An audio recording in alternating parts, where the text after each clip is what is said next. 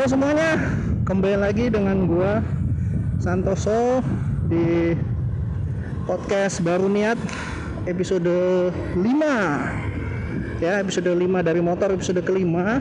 Uh, terima kasih sudah mau men masih mendengarkan podcast ini. Podcast yang gue buat semata-mata untuk mengisi waktu luang gue selama perjalanan dari kantor menuju kosan ataupun sebaliknya gitu. Ya di episode kelima ini uh, so ya sebelumnya gue ini dulu ya mengucapkan terima kasih kepada para pendengar. Jadi ceritanya tuh kemarin waktu gue nge ngecek Anchor uh, website yang biasa gue pakai untuk ngupload uh, podcast itu ternyata podcast gue sudah ada yang dengerin. Meskipun cuma empat orang. Jadi uh, kepada empat orang pendengar Uh, terima kasih sudah sudah bersedia mendengarkan podcast gue. Semoga uh, podcast podcast gue cocok dengan kalian dan untuk episode-episode lain kalian masih mau mendengarkan gitu ya. Gak denger juga nggak apa-apa kok, nggak nggak ada nggak dibayar kok ini. Oke di episode kelima ini mungkin gue bakalan rehat dulu deh dari ngomongin Yugi episode 3 episode 4 kan kita ngemain ngomongin Yugi ya Nah, di episode 5 ini wow, Pak. 5 ini kita akan membahas tentang hal-hal uh, sekitar kita ya. Ya, maksud gua kita akan membahas tentang transportasi sebetulnya ya. Oke. Di untuk transportasi deh. Sebelum gua lebih lanjut ngobrolin, mungkin gua menanyakan dulu kepada kalian. Di kota kalian transportasi yang kalian gunakan tuh apa sih kendaraannya? kalau gue jelas dari motor kan berarti gue naik motor mungkin beberapa teman pendengar ada yang naik mobil atau juga naik sepeda. Atau bajai bemo beca. Uh, atau bahkan semacam kendaraan umum seperti bis atau angkot atau KRL atau justru malah ojol gitu kan. Jadi sudah banyak sekali jenis transportasi uh, di kota-kota besar ya terutama di mana kita tinggal milih aja tuh kita mau pakai yang mana. Kalau ada uang lebih naik taksi ya tuh. Kalau misalnya punya kendaraan pribadi ya tentu saja kita pakai kendaraan pribadi kalau memang lagi lebih nyaman memakai itu kan. Nah cuman di kalau di kota Pontianak ini uh, sepertinya uh, kalau untuk masalah transportasi umum nggak bisa disamain deh dengan kota lain kota besar lain ya seperti Jakarta atau Bandung atau Bogor ya. Kenapa? Karena di kota Pontianak ini yang namanya angkot baik bis maupun angkot angkutan umum angkutan kota itu sangat jarang. Ya. Uh, di sini tuh selama tiga tahun gua tinggal di sini tiga tahun kurang gue tinggal di sini sangat jarang sekali gue bisa melihat sangat jarang sekali terlihat yang namanya tuh bis atau angkot tuh udah kayak kayak barang langka banget lah itu si si angkot dan si bis itu. Padahal ya namanya juga kota besar tuh kan ibu kota provinsi gitu kan. Tapi yang namanya angkot tuh malah nggak ada gitu. Yang justru banyak ya malah motor ojol mobil. Kalau sekarang ditambah sepeda gitu. Sesekali ada beca. Tapi kalau angkot tuh sangat jarang lah. Bahkan bisa dikatakan lu lebih sering melihat beca dibandingkan angkot di sini tuh. Angkot atau bis lah ya. Unik bukan? Jadi uh, apa?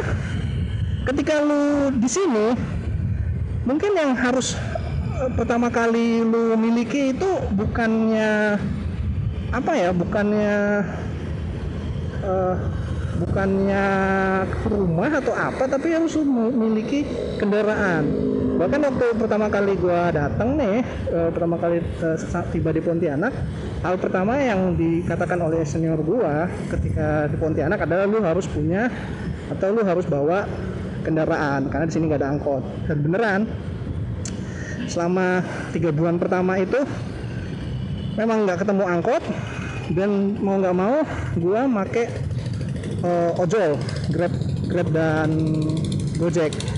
Untungnya sih di tahun 2018 itu di Kota Pontianak sudah sudah banyak sudah banyak ojol lah ya. bandingkan eh, dibandingkan sama teman cerita teman gue tahun 2015 dia ke sini tuh katanya tuh belum ada ojol belum ada ojek online kan belum belum sempat belum viral mungkin.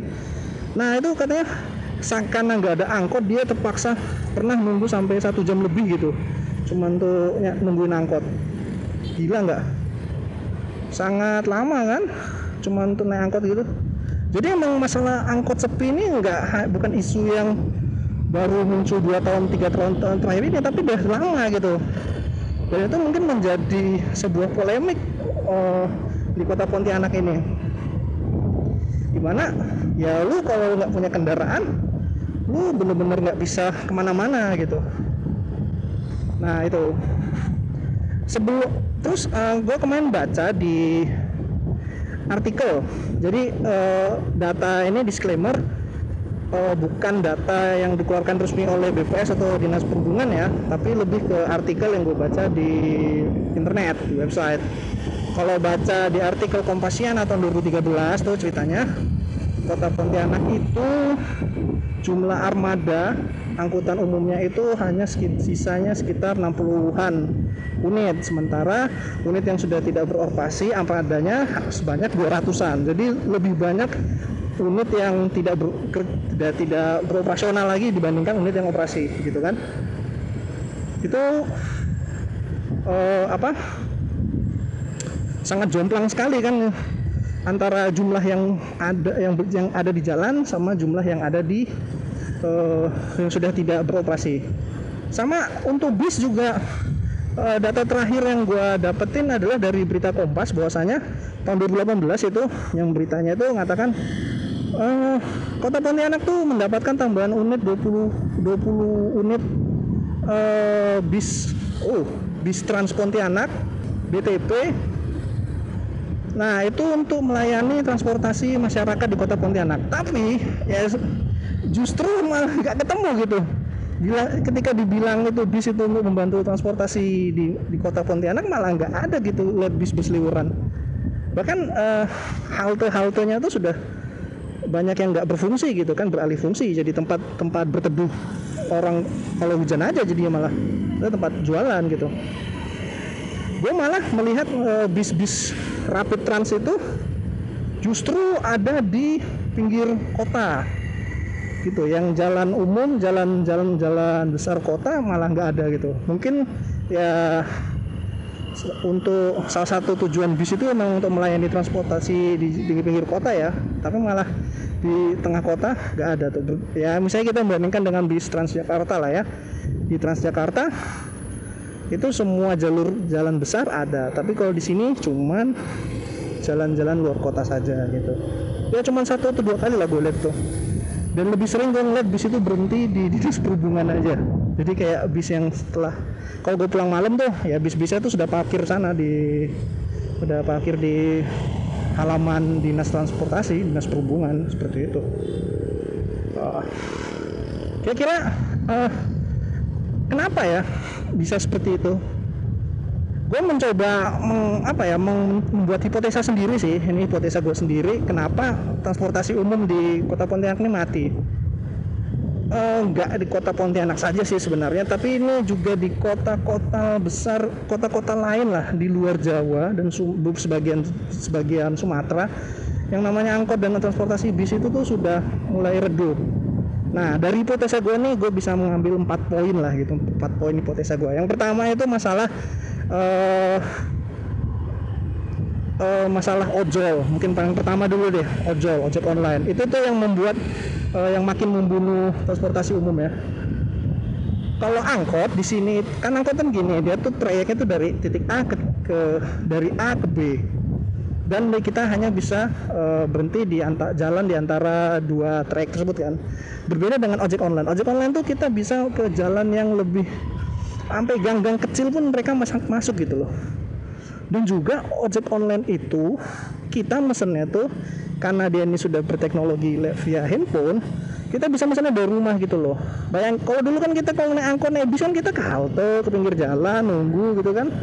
Kalau ojol ojek online grab gojek ya ilah tinggal tunggu aktifin apa mesen dari ini aja dari HP dari rumah sambil tiduran malah. Bahkan bu, kalau eh, kondisi ekstrim malah kita sebelum mandi sudah bisa mesen gitu kan. Kalau misalnya tega sama drivernya mau suruh nungguin. Nah gitu. Beda itu ojol itu membunuh sekali itu. Mungkin beberapa uh, supir supir angkot supir bis juga beralih beralih kerja menjadi ojol gitu kan. Karena bisnya sudah unitnya sedikit uh, orang udah mulai malas ya udahlah mending naik ojek aja ojek online kan. Lebih pasti. Terus yang kedua uh, yang menyebabkan be oh angkot di sini mati ya kayaknya ini juga sih ketidakjelasan trayek jadi angkot di sini itu beberapa kali gue lihat angkotnya itu cuman yang menandakan angkot itu cuma satu platnya kuning bentuk yang kedua mobilnya itu adalah mobil angkot itu ya Bu Zebra itu.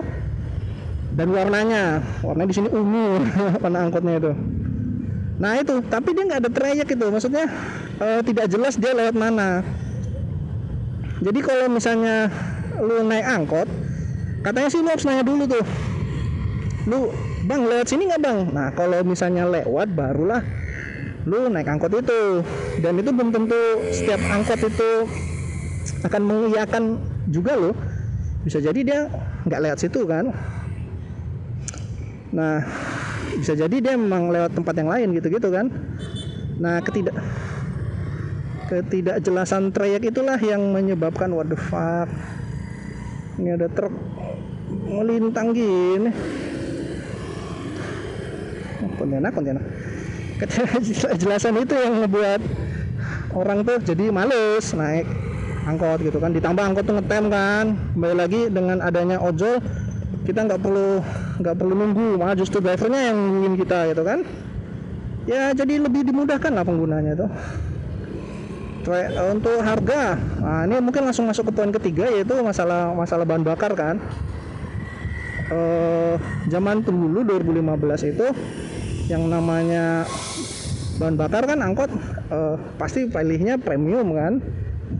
Sementara di tahun 2020 tahun 2018 sampai tahun 2020 ini kan premium sudah sangat dibatasi sekali jumlahnya itu kan. Bahkan beberapa pembensin sudah tidak menjual premium lagi semuanya pertalite gitu. Dengan harga yang lebih relatif lebih tinggi dibandingkan premium dan juga apa ya antriannya yang juga semakin lebih panjang semakin panjang gitu membuat uh, orang tuh makin males lah naik angkot itu.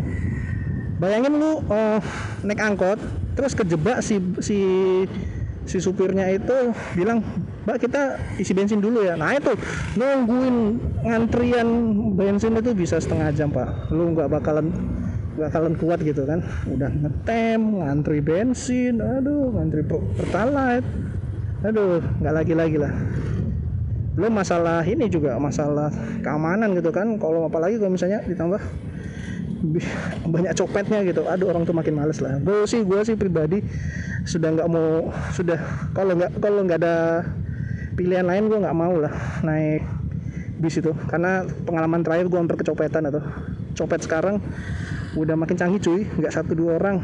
Udah berkelompok bergerombol. Jadi satu ada yang pengalih perhatian satu yang ngedorong satu yang nyopet. Wah udahlah untungnya HP gue nggak kecopet. Cuman waktu itu jatuh dari motor terus hilang sama aja. Aduh HP gue sayang sekali. Nah itu. Poin ketiga ya. Poin keempat mungkin ya masalah masalah klasik lah dukungan dari pemerintah juga kan. Pemerintah nggak uh, tidak terlalu serius dalam menangani transportasi umum ya. Jadi diserahkan aja deh ke pasar itu kan ojol. Diserahkan ke ya dealer-dealer lah. Untuk mengatasi masalah transportasi. Jadi ya udah uh, ya paling cuman bantuannya tuh yaitu melalui bus rapid bis rapid bis trans Pontianak itu BTP itu. Dan itu dengan jumlah unit yang yang terbatas dengan trayek yang hanya melayani pinggir kota ya sudah jadilah jalan di tengah jalan-jalan di utama di kota Pontianak ini sepi eh, bahkan itu bisa dibilang bebas dari angkot. Ya kalau misalnya lu tinggal di Bogor dan tiba-tiba tinggal di kota Pontianak lu pasti merasa wah gila megah banget gak ada angkot karena memang bisa nggak bisa dipungkiri yang angkot dan transportasi umum itu adalah penyebab salah satu penyebab utama kemacetan. Jadi ya kota Pontianak bisa dibilang kalau macet karena angkot tuh nggak ada lah. Ya angkot emang nggak ada kok. gitu jadi apa tadi poinnya tuh masalah ojol oh masalah ojol masalah tarif masalah bensin masalah dukungan yang terakhir itu poin kelima ini adalah masalah kredit. Jadi cerita lama oh ini ada tulisan tuh. Tuh barusan gue lewat tuh angkot angkot warna abu-abu. Itu lagi ngantri bensin tuh. Nah, itu hoki banget lah berarti gue bisa ngelewat bisa ngeliat angkotnya itu. Dan nggak ada orang. Gitulah ya angkot angkot. Hidup suka mati tak mau sekarang sudah mulai dimodifikasi berubah menjadi alih fungsi menjadi ini apa mobil untuk antri bensin. Jadi di sini tuh bensin apa eceran tuh banyak.